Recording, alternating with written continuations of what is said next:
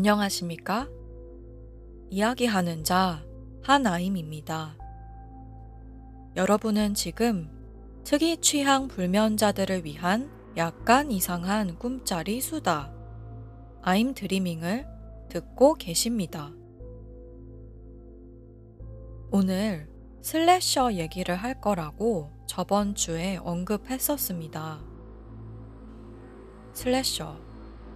캬. 여러분, 가을 아닙니까?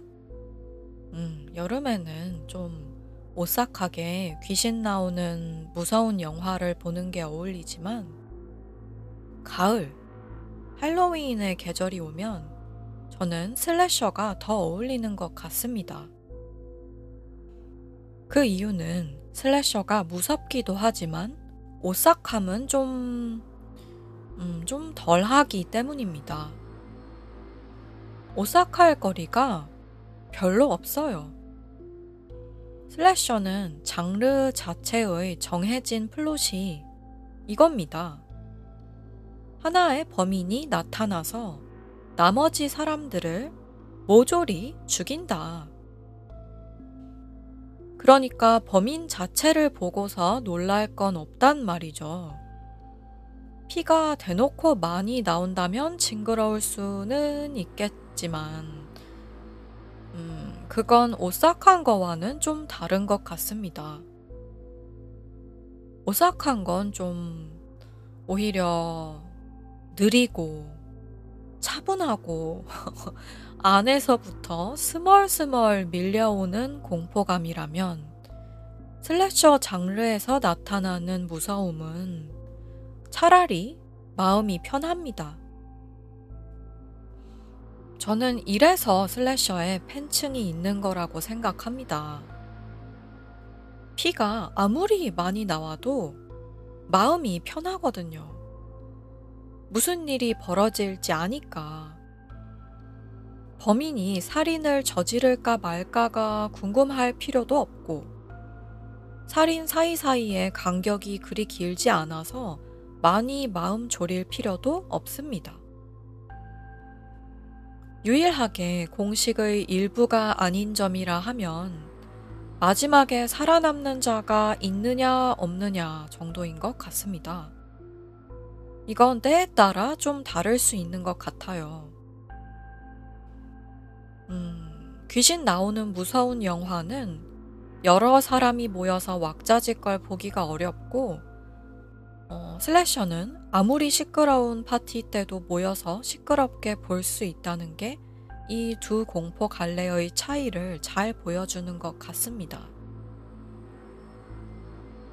아무튼, 가을, 슬래셔를 보기에 좋은 계절입니다. 날씨가 으슬으슬할 때 오히려 슬래셔를 보면 뜨거운 피가 느껴지는 때가 있습니다. 그래서 헬로윈과 슬래셔가 떼어놓을 수 없는 것 아니겠습니까? 그리고 아까 말했던 이 점, 슬래셔는 왁자지껄하게 볼 수 있다는 점이 오늘 제가 중점적으로 다루고 싶은 내용입니다. 공포에 들어있는 코믹 요소. 그게 관객들에게도 그렇지만 심지어 공포물 안에 들어있는 코믹 요소가 있다는 점. 왜냐하면 경악과 코믹은 한 끗 차이이기 때문에 또한 경악에도 너무나 종류가 다양하기 때문에 오늘 다룰 영화로는 헬로윈 1978년 것 그리고 Happy Death Day입니다. 스포일러 있습니다. 그리고 순전히 이론적인 차원에서의 섹스 얘기가 나옵니다. 이건 뭐, 어, 전에도 몇 번 말했죠. 여러분, 이상하게 생각하니까 이상한 겁니다. 어, 관능은 실존하지만 음, 관능적이지 않은데 자꾸 야하다고 하는 건 살덩이에 스스로가 주입하는 음란 마귀성일 뿐입니다.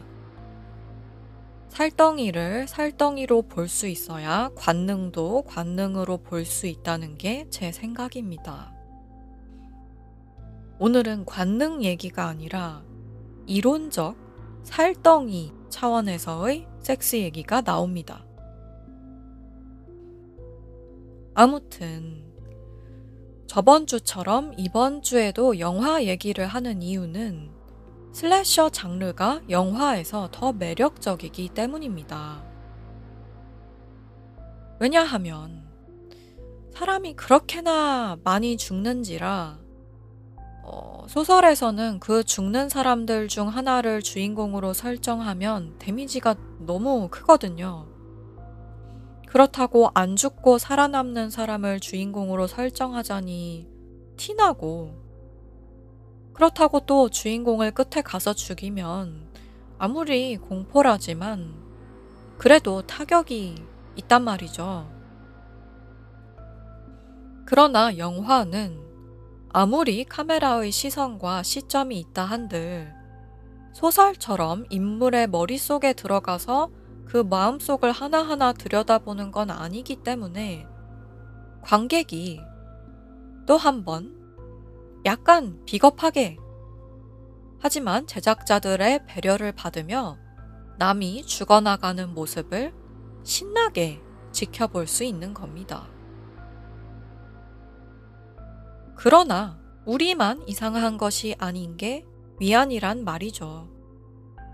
슬래셔 장르에서 나타나는 코믹성 때문에 그 내부의 캐릭터들이 마치 관객인 우리처럼 느끼는 경악과 코믹의 모호한 경계 때문에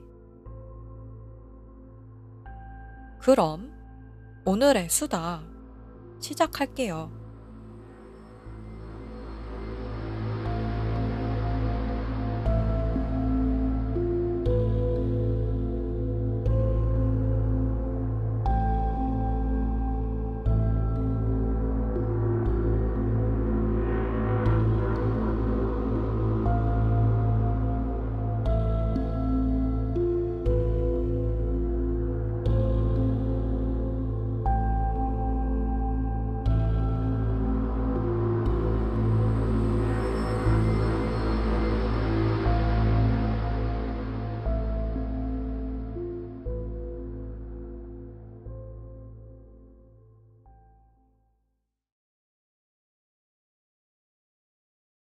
할로윈은 슬래셔 장르에 입문하기에 좋은 영화입니다.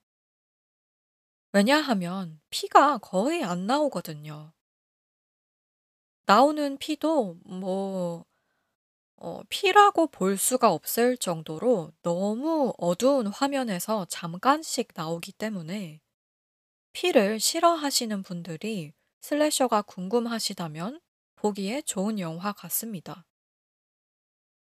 옛날 영화라서 그런 측면이 있는 것 같아요. 뭘 대놓고 많이 보여주지 않던 시절이라서요. 음, 그리고, 음, 할로윈의 플롯은 사실 모든 standard slasher 장르와 다 똑같아서 별로 추가적으로 설명할 게 없습니다. 어떤 범인이 여러 사람을 죽입니다. 이게 끝이에요. 그리고 이야기의 실제 내용은 누가 죽느냐, 누가 사느냐, 범인이 죽느냐, 범인이 사느냐, 이런 겁니다. 음, 일단 오늘의 주제를 본격적으로 다루기에 앞서 이 영화에서 다른 많은 공포 장르와 공통적으로 나타나는 요소들에 대해 얘기해 보겠습니다. 공포와 죄와 벌. 이 셋의 관계. 이건 정말 공포물이면 언제든 나타나는 것 같아요. 공포물의 특성상 캐릭터를 어마무시하게 괴롭혀야 하는데, 그러면 창작자, 제작자들의 그런 행위에 대한 정당화가 발생해야 합니다. 아무리 픽션이라도 관객은 아무 이유 없이 누가 해코지 당하는 걸 지켜보는 걸 좋아하지 않습니다. 왜냐? 그러면 자기가 변태인 게 너무 티나니까. 그래서 이야기를 만드는 사람들은 캐릭터의 죄를 집어 넣어야 하고 그것에 대한 벌로서 공포가 발생합니다. 이때 죄는 이야기 만드는 사람들이 실제로 죄라고 생각하는 것일 수도 있고 사회 풍조상 죄라고 여겨지는 것일 수도 있고 어, 완전히 대부분의 사람들이 죄라고 여기지 않는데 극중 미친 범죄자가 혼자 죄라고 여기는 것일 수도 있고 다양합니다. 그런데 슬래셔처럼 많은 사람을 빨리 죽여야 하는 장르에서는 이 죄의 개념이 조금 단순 내지는 간결해지는 측면이 있습니다.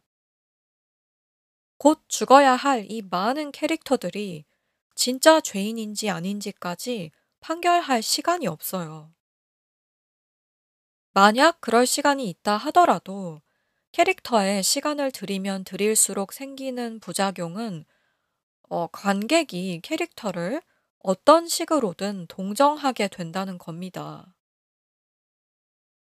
자꾸 보면 정든다고 어, 별로인 캐릭터도 괜히 몇십 분 동안 스크린을 통해 보고 있으면 아, 제가 죽는 걸 그렇게 좋게 생각하지 않게 된다고요. 그래서 슬래셔는 빨리 가장 간단한 사회에서 대부분의 사람들이 어, 쟤를 왜 죽이냐고 항의하지 않을 만한 죄목을 캐릭터들에게 갖다 붙여야 합니다. 이때 가장 잘 써먹는 게 물란함입니다. 특히나 여자 캐릭터의 물란함. 정말, 정말 단순하죠? 어, 여러분.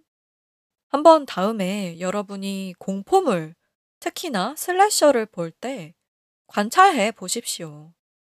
누가 제일 먼저 죽나.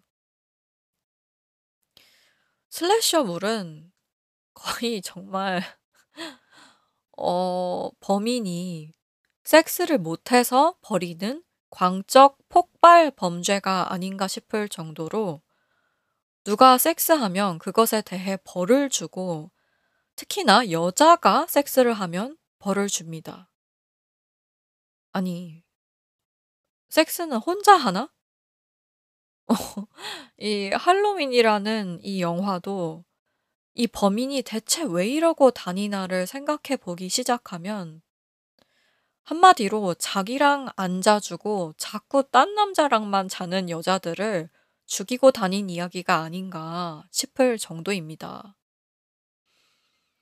뭐 그러다 기회가 되면 남자도 죽이긴 하는데 근본적으로는 여자를 죽입니다. 어 그게 목적이에요. 어 여자 죽이다 남자도 거슬리면 남자도 죽입니다. 그런데 이렇게 성적 관계를 죄로서 보는 행태가 할로윈에서 특히나 두드러지는 이유는 분명히 죄인데도 죄의 취급을 받지 않고 어 따라서 범인에게 죽임당하지 않는 행위가 있기 때문입니다. 바로 법 집행자가 제 할 일을 안 하는 행위입니다. 범인이 피해자들을 죽이고 다니는 이 동네에 있는 법 집행자, 셰리프, 보안관이 있습니다. 그런데 외지 사람이 범인이 이 동네로 향한 것을 알고 보안관에게 경고를 주러 옵니다. 그런데 처음부터 끝까지 이 보안관이라는 자는 자신에게 경고를 주러 먼 거리를 온 이 외지인의 말을 안 믿어요. 안 믿는 것도 뭐 좀 제대로 찾아보고 안 믿는 것도 아니고 어 이 사람의 디폴트 모드가 뭐냐면 "다 괜찮다."입니다. 아 계속 아무 일이 없다고 주장하고 이 외지인이 일 좀 하라고 하면 자꾸 위험한 거 없다고 하는데 이자가 제일 위험해요, 이 보안관이. 자기 동네에 위험한 게 없으면 자기의 존재 이유가 뭐야. 그걸 망각한 것 같아요. 이 동네에 정말로 절대 위험한 게 없다면 보안관 따위는 필요가 없어야 하는데 그렇다면 이자는 대체 왜 존재하냐고. 아주 그냥 설렁설렁 대충대충 길거리를 누비는데 그 이런 남자들 특유의 팔자 걸음이 있습니다. 아주 꼴 보기 싫은. 음. 그러고 다녀요. 그런데 기가 막힌 것은 뭐다? 이자가 벌을 받지 않는다는 점. 더 기막힌 것은 뭐다? 어 극중 범인에게 벌을 받는 자는 이자의 딸입니다. 이자의 딸이 고등학생인데 아빠가 집에 없을 때 남자친구랑 만나기로 해요. 그런데 남자친구랑 만나기도 전에 범인이 이 여학생을 죽입니다. 어 물론 뭐 그것이 이 보안관 아버지의 벌이라고 볼 수도 있겠죠. 자기가 일을 좀 잘했으면 자기가 "어 이 동네는 다 괜찮고 범죄 따위는 없다."고 말하던 바로 그 순간에 자기 딸이 살인 당하는 일이 없었겠죠. 그런데 왜 이 딸이 자기 아버지 죗값을 받아야 하냐는 말이죠. 이러한 죄는 아버지가 짓고 다니는데 딸이 남자친구 좀 만나기로서니 살인까지 당해야 한다는 서사는 아주 오랜 세월 동안 있어 왔습니다. 대놓고 있는 경우도 있고 이런 슬래셔 장르에 숨겨져 있는 경우도 있는데 어이가 없죠. 시민들 세금 받아서 길거리나 어슬렁어슬렁 싸돌아다니는 놈 죄가 더 큽니까? 아니면 남자친구랑 섹스 좀 하는 죄가 더 큽니까? 픽션은 절대 현실과 분리되어 있지 않습니다. 그렇기에 영화 만드는 이들의 선택이 의미심장합니다. slasher 장르에서 가장 빠르게 아무 설명 없이 캐릭터를 죽어도 싼 사람으로 만들 수 있는 범죄로 섹스를 사용한 겁니다. 어 이것이 실제로 화이트 칼라 범죄가 블루 칼라보다 왠지 왠지 덜 폭력적인 것 같고 그래도 좀 머리가 똑똑할 것 같고 이런 편견과도 얽혀 있다고 봅니다. 실제로 아까 언급했던 그 외지인 있잖아요. 보안관에게 경고를 주러 온 외지인. 이자가 보더라인 화이트 칼라 크리미널의 대표적인 예시입니다. 이자는 의사예요. 이 범죄자를 어렸을 적부터 알았대요. 그런데 그래서 자기가 이 범죄자를 안다고 생각합니다. 그래서 범죄자가 출몰할 거라고 여겨지는 딱 그 집 앞에서 죽치고 있습니다. 범죄자가 딴 데 있을 수도 있는데 그냥 거기 죽치고 있는 거예요. 어 물론 이자의 죄는 보안관의 죄보다는 덜 하죠. 왜냐면 뭐 의사가 무슨 수사를 펼칠 수 있는 것도 아니고 힘이 센 것도 아니고. 그러나 이자의 그어" 나는 다 알아. 범인을 알고 무슨 일이 벌어질지도 알아." 하는 태도는 분명히 의미심장합니다. 특히나 끝에 가서 범인에게 총을 쏴서 죽이는 자가 이 의사이기 때문에요. 이것도 참 이 서사가 이것이 옛날 서사라 그런 건지 모르겠는데 화이트 칼라와 블루 칼라의 스펙트럼이 머리를 쓰느냐, 몸을 쓰느냐로 갈린다고 본다면 극중 인물들을 다음과 같은 순서로 나열할 수 있습니다. 의사, 보안관, 섹스하는 사람들. 이게 머리를 많이 쓰고 몸을 안 쓰는 순서 같아요. 제 생각에는.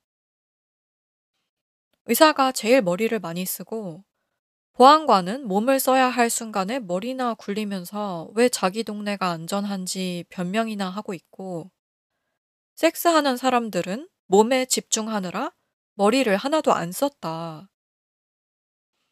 그런데 그중 범인을 죽이는 것은 갑자기 난데없이 나타난 의사입니다. 그 많은 피해자들이 섹스 좀 했다는 이유로 그냥 맥없이 죽었는데 이 화이트 칼라인 자 크리미널은 아니지만 보더라인 크리미널에 가까운 무능함을 보여주는 자가 갑자기 등장해서 총을 쏴서 범인을 죽입니다. 이게 뭔지. 어, 엄밀히 따지면 가장 죄가 아닌 건 이 셋 중 섹스인데. 아니, 섹스가 죄면 어쩌라는 거야. 말이 안 되잖아요. 세상이 돌아가질 않는데. 저는 존재한다고 해서 무조건 보호해야 하고 좋다고 여기는 사상을 갖고 있진 않습니다만, 그럼에도 불구하고 섹스를 악으로 치부하는 건 그 어떤 사상에도 들어맞지 않는 모순이라고 봅니다. 섹스를 안 하면 인류도 없고 아무것도 없어요. 사실 시스템적으로 이 세상에 더 많은 해를 끼치는 건 화이트 칼라 범죄일 거예요. 어. 이 보안관이 약간 몸을 쓰는 일을 하는 자처럼 보이더라도 이 영화에서 실제로 몸 쓰는 일을 할 일도 없었거니와 이자의 죄는 화이트 칼라 크라임에 더 가깝습니다. 관료의 게으름, 때의 희희덕성. 이게 이자의 죄인데, 이자의 죄는 벌을 안 받고, 그야말로 몸을 쓴 사람, 혹은 쓰려던 사람, 섹스를 하려던 사람, 이 사람들이 줄줄이 살인을 당합니다. 이게 진짜 호러 영화 전통에서 정말 이상한 특징 중 하나예요. 그래서 제가 언급했던, 전에 언급했던 살인마 제게 집을 열심히 봤던 겁니다. 거기서도 경찰의 무능함이 피해자 하나를 죽이지만 그래도 그 영화에서처럼 경찰이 잘못했다는 뉘앙스라도 풍겨주는 경우를 저는 별로 본 적이 없거든요. 어, 아예 경찰 부조리에 관한 영화가 아니라 아주 여러 죄가 있는데 그중 누가 벌 받는데 당첨되느냐에 대한 문제가 대두되는 영화에서 말입니다. 아무튼 이리하여 영화 헬로윈에서 살아남은 주인공은 누구다? 섹스를 안 하고 남의 집 애를 돌보던 일을 하는 여학생. 음, 섹스 안 한 대가로 살았다는 건지, 섹스하고 다니지 말고 애나 보라는 건지. 할로윈의 이 범인은 어, 섹스하고 다닌 다른 캐릭터들은 그렇게 잘 죽이더니 갑자기 이 주인공을 죽이려고 할 때는 모, 목이 아니고 팔을 찌릅니다. 뭐야 이게. 섹스 안 하는 여자를 보니까 갑자기 겁을 먹은 건지 뭐 나무랄 데가 없어서 음, 왜? 아, 하여간에 섹스. 섹스는 공포랑 분리해서 논하기 정말 어렵습니다. 공포 장르에서 대표적으로 벌받는 행위가 섹스고, 따라서 벌 주는 행위를 하는 범죄자도 섹스 때문에 그러한 행위를 한다고 말할 수도 있겠습니다. 그러게. 가면 쓰고 숨만 큰 소리로 쉬어야 되니까 아무도 안 자주지. 누가 자고 싶겠습니까? 가면 쓰고 큰 소리로 숨 쉬어야 되는 사람에 대한 변태적 취향을 가진 사람이 아니면 모를까? 아, 그럼 그런 사람을 찾든가. 그러니까 사실 섹스를 하기도 싫은 거겠죠, 이 범인은. 섹스하기가 무서운 겁니다. 그래서 여기서 관음증적인 측면도 나타납니다. 범인이 사람을 죽이기 전에 그 사람을 그냥 뚫어져라 쳐다보고 있어요. 아무것도 안 하고. 자꾸만 자기랑 안 자줄 것 같고 자기를 거절할 것 같은 여자들을 죽이는 거라고 저는 생각합니다. 뭐 영화 내에서 이 범인이 왜 이러고 다니는지에 대해 깊게 나온 설명은 없습니다. 그냥 제 추측이에요. 음. 이걸 뭐 더 성적으로 분석할 수도 있을 겁니다. 심리학적으로.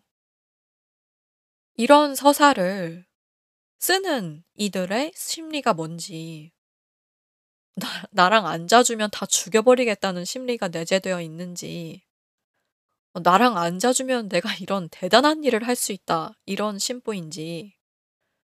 그리고 만약 누가 날 막더라도 그것은 화이트 칼라 멍청구리이긴 하지만 그래도 총을 든 남자일 거란 얘기인지. 모르겠어요. 그런데 제가 이 영화의 어아 어이없는 죄와 벌의 양상에도 불구하고 이 영화 얘기를 하는 이유는 오늘의 주제가 사실 죄와 벌은 아니기 때문입니다. 오늘은 경악과 코믹 사이가 한 끗 차이라는 것에 대해 얘기할 거예요. 그래서 그 틀에서 보면 이 영화 전체가 완전히 코믹화 되고 어 이런 기가 찬 죄와 벌의 양상이 벌어져도 그냥 어이가 없어서 웃게 됩니다.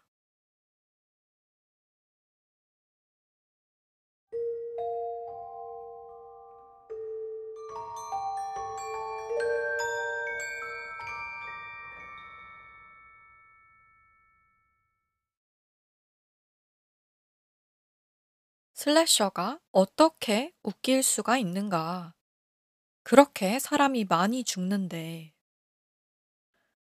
일단 앞서 말씀드렸듯이 이 영화에 피가 많이 안 나옵니다. 그래서 그렇게 잔인하지가 않고요. 저는 사실 오프닝 크레딧 때부터 웃겼어요. 이 영화 전체가 영화 만드는 이들의 농담이 아닌가 싶을 정도로 웃겨가지고 그 오프닝 크레딧 때 호박이 나옵니다. 여러분 아시죠? 할로윈 때 호박 속을 파고 겉부분을 얼굴처럼 조각해 놓은 잭고 랜턴. 어, 그 안에 촛불 같은 것을 넣어서 불을 밝히면 호박이 으스스하게 밝혀지죠.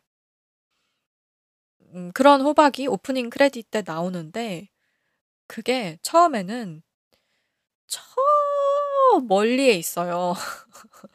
저 멀리 호박이 으스스하게 두둥실 있습니다. 그런데 크레딧이 계속 이어지면서 호박이 점점 점점 점점 점 다가와요. 그게 저는 너무 웃겨가지고 귀여워요, 호박이. 이렇게 귀여운데 뭐가 무서워. 어, 그런데 처음에는 이렇게, 이렇게 호러 영화가 웃겨도 되나? 어, 이것은 역시 하나임이 그로테스크한 인간이라서 혼자 하는 착각이겠지? 이랬습니다. 어, 저는 이래봬도 모던 그로테스크 타임스를 하는 사람인데, 이 정도 호러 갖고는 역시 하나임을 놀래킬 수 없는 거야. 하면서 혼자 흡족하게 보고 있었거든요. 그런데 갈수록 이게 그냥 제 착각이 아닌 것 같은 겁니다. 왜냐하면 극 중에 아예 나와요. 경악과 코믹 사이의 너무나 가는 선이. 먼저 여기서 살해당하는 캐릭터들 중 하나의 여동생이 있습니다. 이 아이는 초등학생 같아요. 그것도 초등학교 저학년, 아주 어린 아이인데, 이 아이가 불을 다 끄고 무서운 영화를 아주 뚫어져라 보는 장면이 있습니다.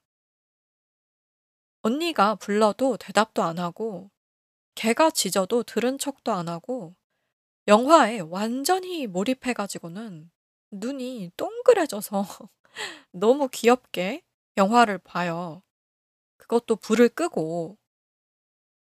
그러다가 언니가 와서 왜 무섭게 그러고 있냐니까 이 어린애가 그러는 거예요. 자기도 모른다고. 너무 재밌는데 그게 왜 재밌는지 자기도 모르게 그냥 호러의 마성에 빠진 겁니다. 이것이 우리의 모습입니다. 관객의 모습. 호러가 만약 정말 그렇게 무서운 거라면 막 찡그려야 하고 돈 주고 보러 가는 일도 없어야 할 텐데 너무나 호기심 가득한 눈빛으로 눈앞에 펼쳐지는 공포를 본다. 또한 여러 장면에서 캐릭터들이 서로를 겁주고 뿌듯해하는 장면이 나옵니다. 이것도 너무 귀여워요. 갑자기 뒤에서 덮친다든지, 커튼 뒤에 숨어 있다든지, 어, 저기 누가 있다 했는데 아무도 없다든지. 그러고 상대방이 겁먹어서 놀라면 음, 뿌듯해 하는 겁니다. 이 역시 우리의 모습입니다. 경악과 코믹은 그리 큰 차이가 나지 않습니다. 일상생활에서 어, 공포 영화를 즐기지 않는 사람들도 극도의 긴장감이 갑자기 풀렸을 때의 그 희열을 알고 있습니다. 물론 남이 나한테 그러면 짜증나겠지만 이론상으로라도 그런 조임과 풀림의 매력을 알고 있단 말이죠. 인간의 삶의 많은 것이 조임과 풀림의 연속입니다. 오늘 섹스 얘기가 많이 나왔으니까 그냥 얘기할게요. 네. 섹스도 그렇습니다. 서사라는 것 자체가 인간의 인체 구조에 따른 섹스의 기승전결에서 나온 게 아니냐는 썰이 있을 정도로 머리로 이해하는 듯한 이야기도 사실 몸으로 이해하는 거고 그 몸이 우리의 지금 이러한 몸인 한 조임과 풀림이 있을 수밖에 없단 겁니다. 우리는 아침에 활동하고 밤에 잠을 잡니다. 배가 고프다가 배가 부르면 늘어집니다. 운동을 하고 몸을 풀어줍니다. 이게 삶의 리듬의 근본이기 때문에 그것을 즐거워하도록 우리가 진화했다는 이론이 일리가 있는 것 같아요. 이 리듬을 싫어하고 여기에 적응 못하는 개체는 생존 및 번식에 불리하겠죠? 그러니 공포는 태생부터가 이러한 리듬을 이용하는 서사가 아닌가 하는 겁니다. 그리고 그러한 공포 서사 안 극중 서사에서 캐릭터들이 또 그러한 행위를 반복하고 있더라. 작게 놀래키고 놀래는 행위. 내가 놀래키려다가 다른 사람이나 요소에 놀라서 역으로 된통 당하기도 하고 일반적으로는 그것이 웃음으로 해소됩니다. 뭐야, 놀랬잖아. 하고 해소됩니다.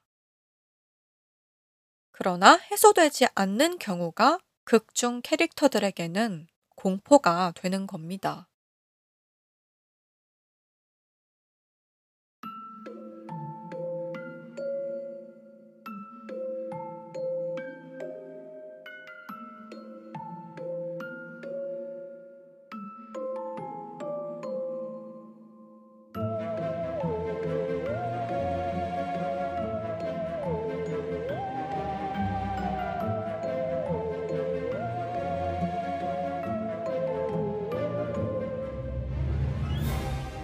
그리고 이 영화에서 두드러지는 것 중 하나가 소리예요.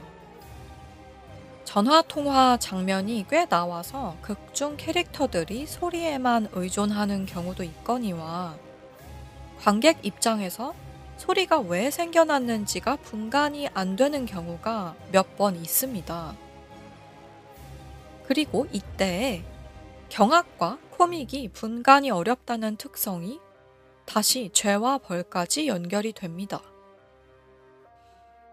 왜냐하면 극 중 성적으로 좋아서 소리를 지르는 건지 죽느라 그러는 건지 불분명한 경우들이 있어요.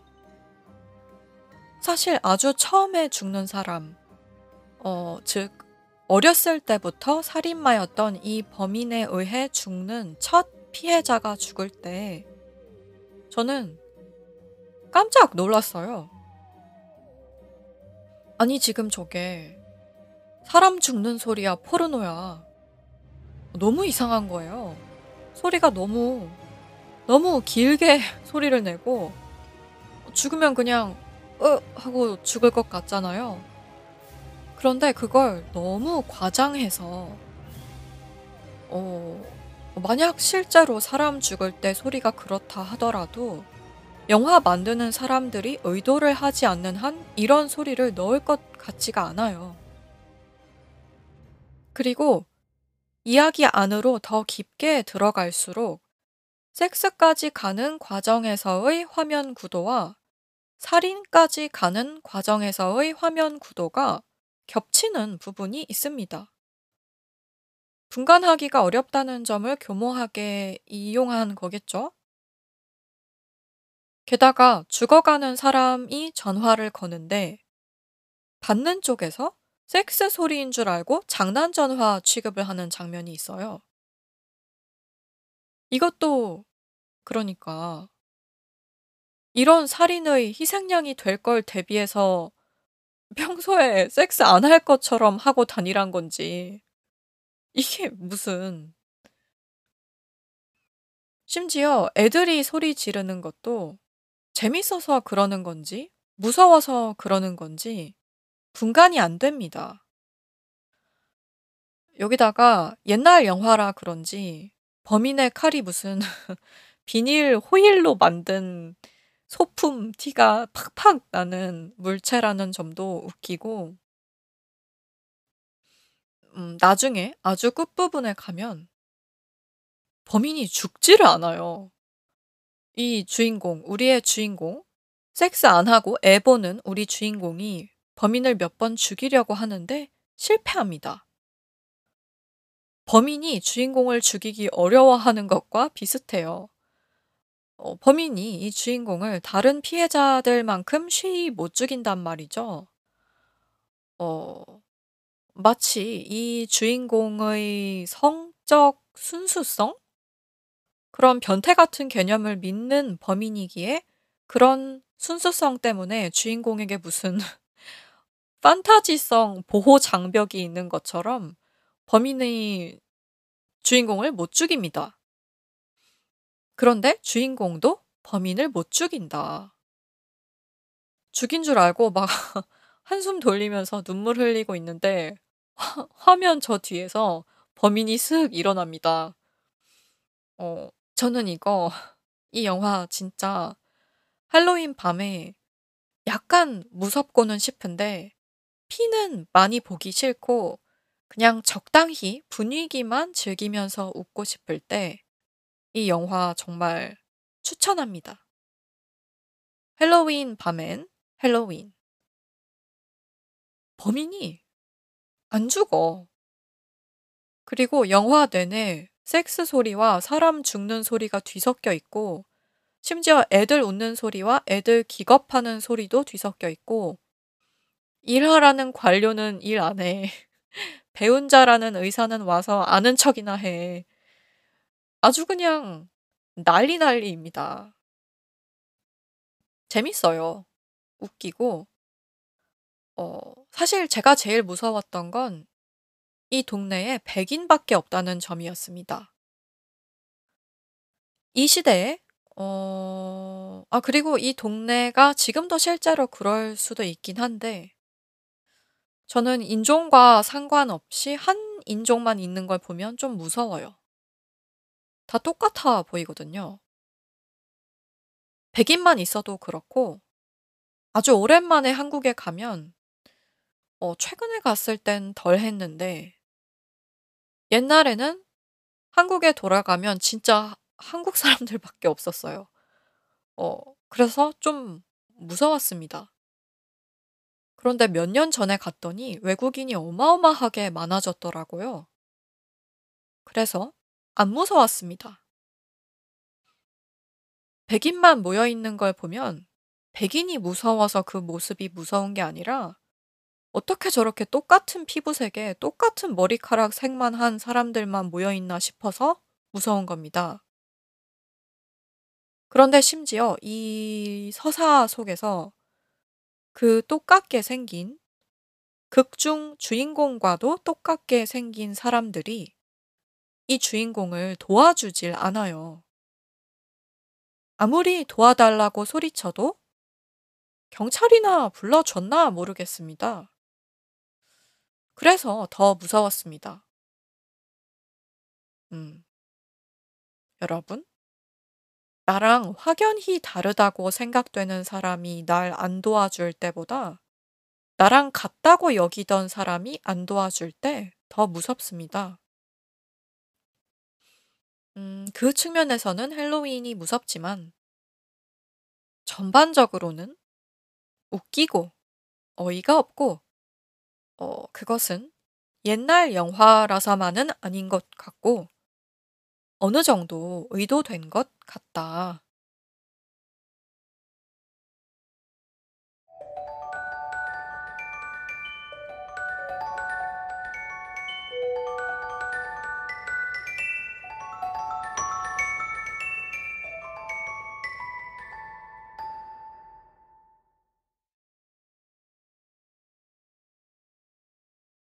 다음 reference로 넘어가겠습니다. Happy Death Day. 제목부터가 오늘의 주제와 들어맞습니다. 죽음이라는 경악할 만한 일도 happy할 수 있다. 미리 말해두자면 저는 이 영화를 너무너무 재밌게 봤습니다.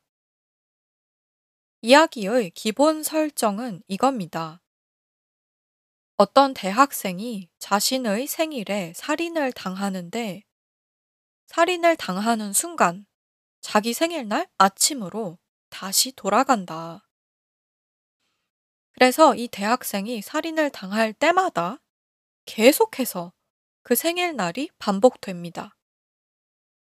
마치 영화 그라운드헉 데이처럼 그라운드헉 데이는 한국에서 사랑의 블랙홀이라는 제목으로 나와 있는데 호러는 아니고 아예 코믹 드라마 요소만 있는 영화입니다.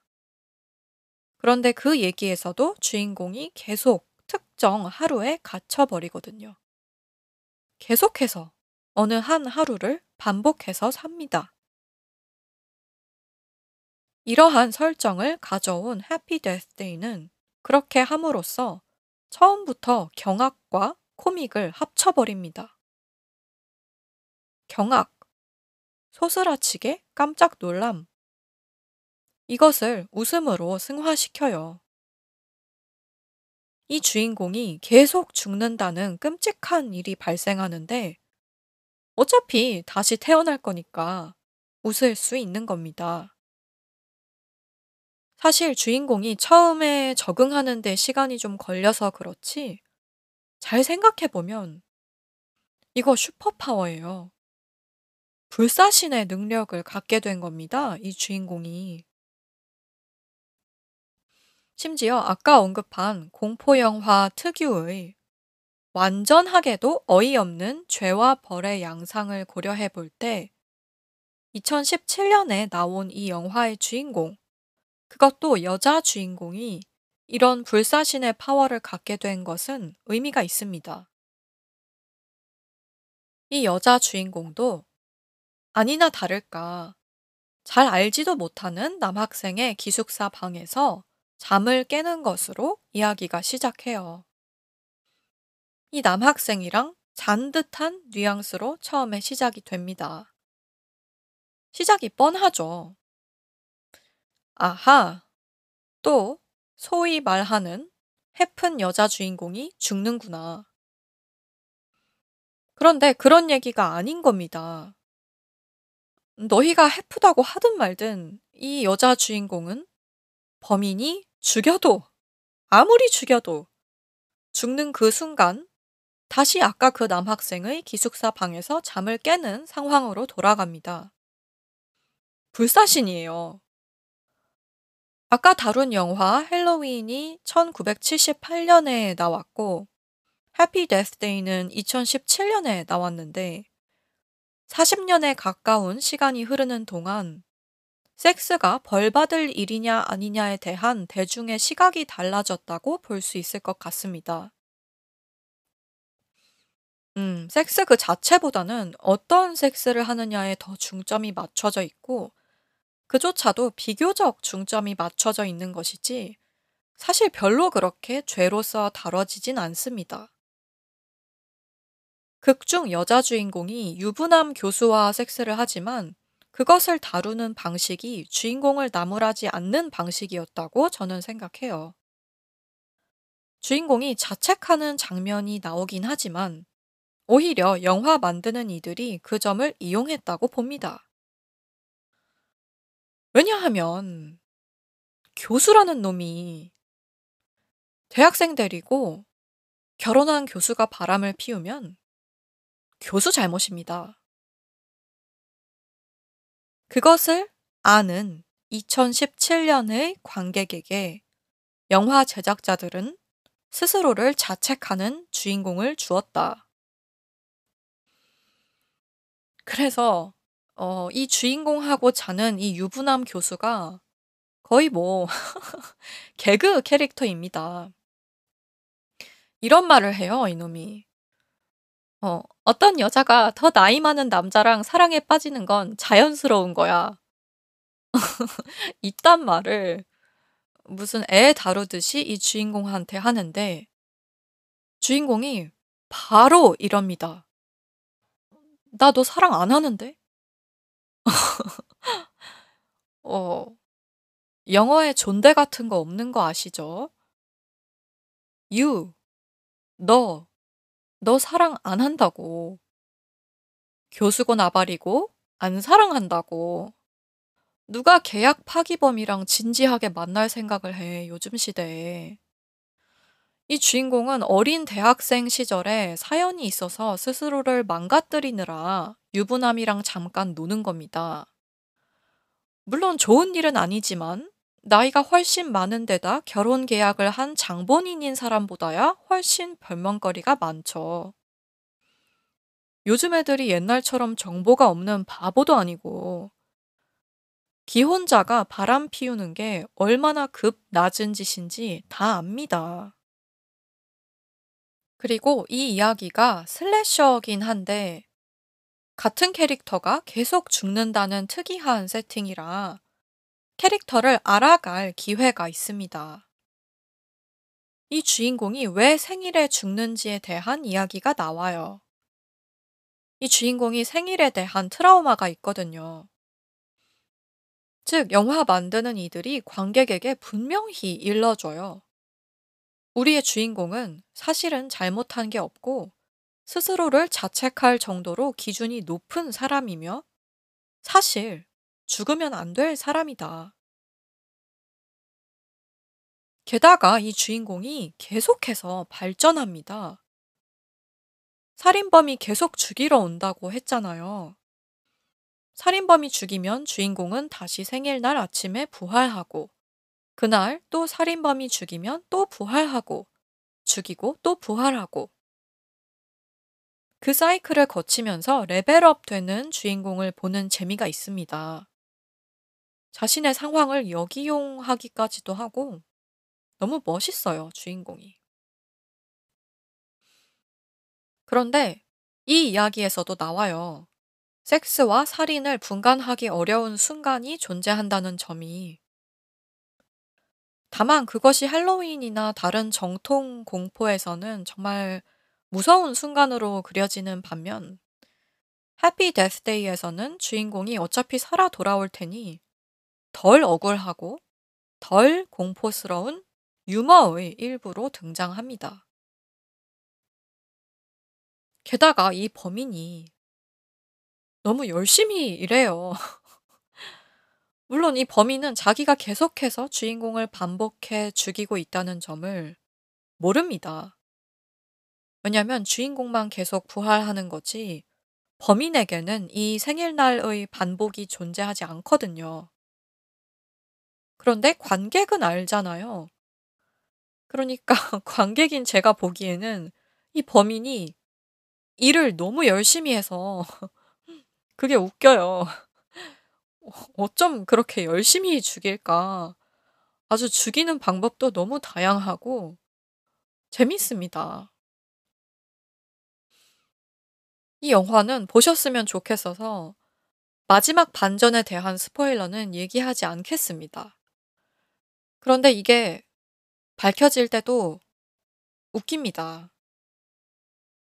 공포 영화에서 섹스가 죄로서 차지하는 비중에 비추어 한번 이 마지막 스포일러를 관찰해 보시면 재밌을 것 같습니다. 영화 헬로윈이 나왔던 1978년부터 Happy Death Day가 나온 2017년까지 섹스 때문에 벌을 받아야 한다는 개념이 얼만큼의 변화를 거쳤는지가 이 마지막 반전과 이에 대한 주인공의 리액션, 또한 아마도 관객이 보일 리액션에서 확연하게 드러납니다. 제 취향에 너무 교훈적이지도 않고 너무 무의미하지도 않고 연기도 너무 좋고 엔딩도 만족스러운 그런 영화였습니다.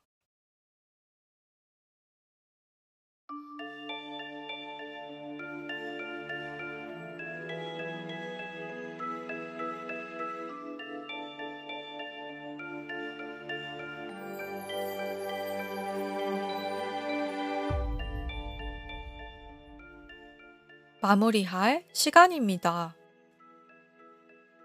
해피 데스데이에 등장하는 대학교의 마스코트가 아기 캐릭터입니다. 그런데 이 영화 전체에서 가장 공포스러운 게 바로 그 아기 캐릭터 마스크입니다. 누가 그 마스코트를 디자인하고 누가 그걸 마스크로 팔 생각을 했는지 모르겠는데 극중 그 역할을 맡은 디자이너, 마케팅 담당자, 응? 등장하진 않지만 서사 속 어딘가에서 그 역할을 맡은 자들, 그 자들이 이 호러의 초래자입니다. 아, 정말. 그런 마스크를 왜 만들어? 범죄 저지르라고 만든 마스크 같아요. 그러니 범인이 그걸 쓰고 날뛰지. 가뜩이나 마스크 같은 걸 쓰면 눈에 뵈는 게 없어진다고 하더라고요. 신기하죠? 상대가 나의 얼굴을 알아보지 못한다는 자각 자체가 우리의 행동을 다르게 한대요.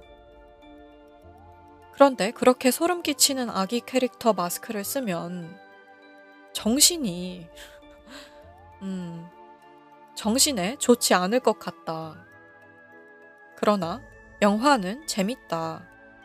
웃기다. 슬래셔는 웃길 수 있다. 피가 좀 나오는 경우에도 충분히 서사에 따라 웃길 수 있다.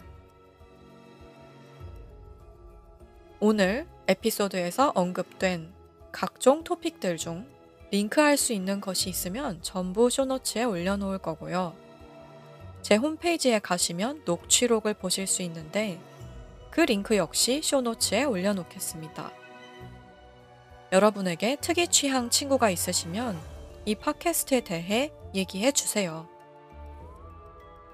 그럼 아직 깨어 계신 분들도 잠드신 분들도 좋은 꿈 꾸시길 바랍니다. 지금까지 하나임이었습니다.